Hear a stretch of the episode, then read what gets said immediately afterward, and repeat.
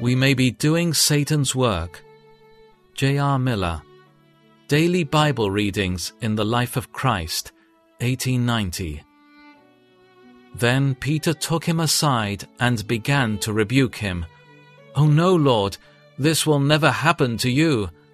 But he turned and told Peter, Get behind me, Satan. Matthew 16, 22 to 23. It was Peter's love for Christ which made him so rebel at the thought of such a dire fate for him.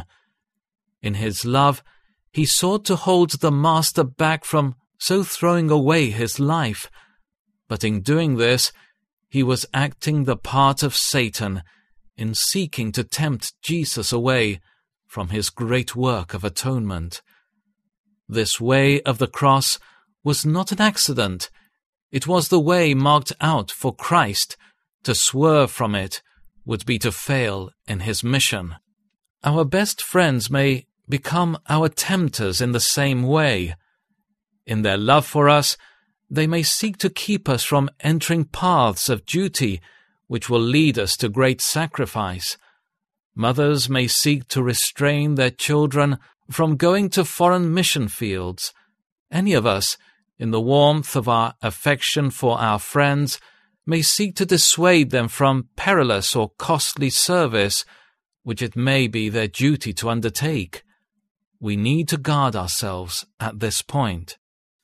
The path of true success does not always lie along the sunny hillside.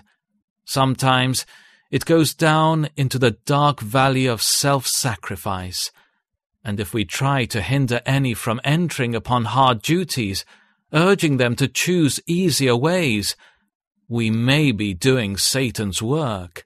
We may be plucking the crown from the brow of our friend by holding back his feet from the way of the cross.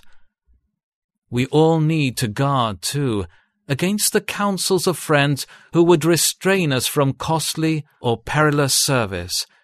In matters of duty, we must know only one guide and follow the call of only one voice. We are not put in this world to have a pleasant and easy time. We are not put here to consult our own inclinations at all.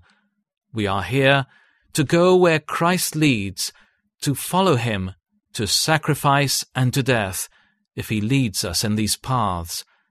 We dare not allow ourselves to be turned aside by any tenderness of human love. It is the way of duty, however hard, that takes us home to heavenly glory.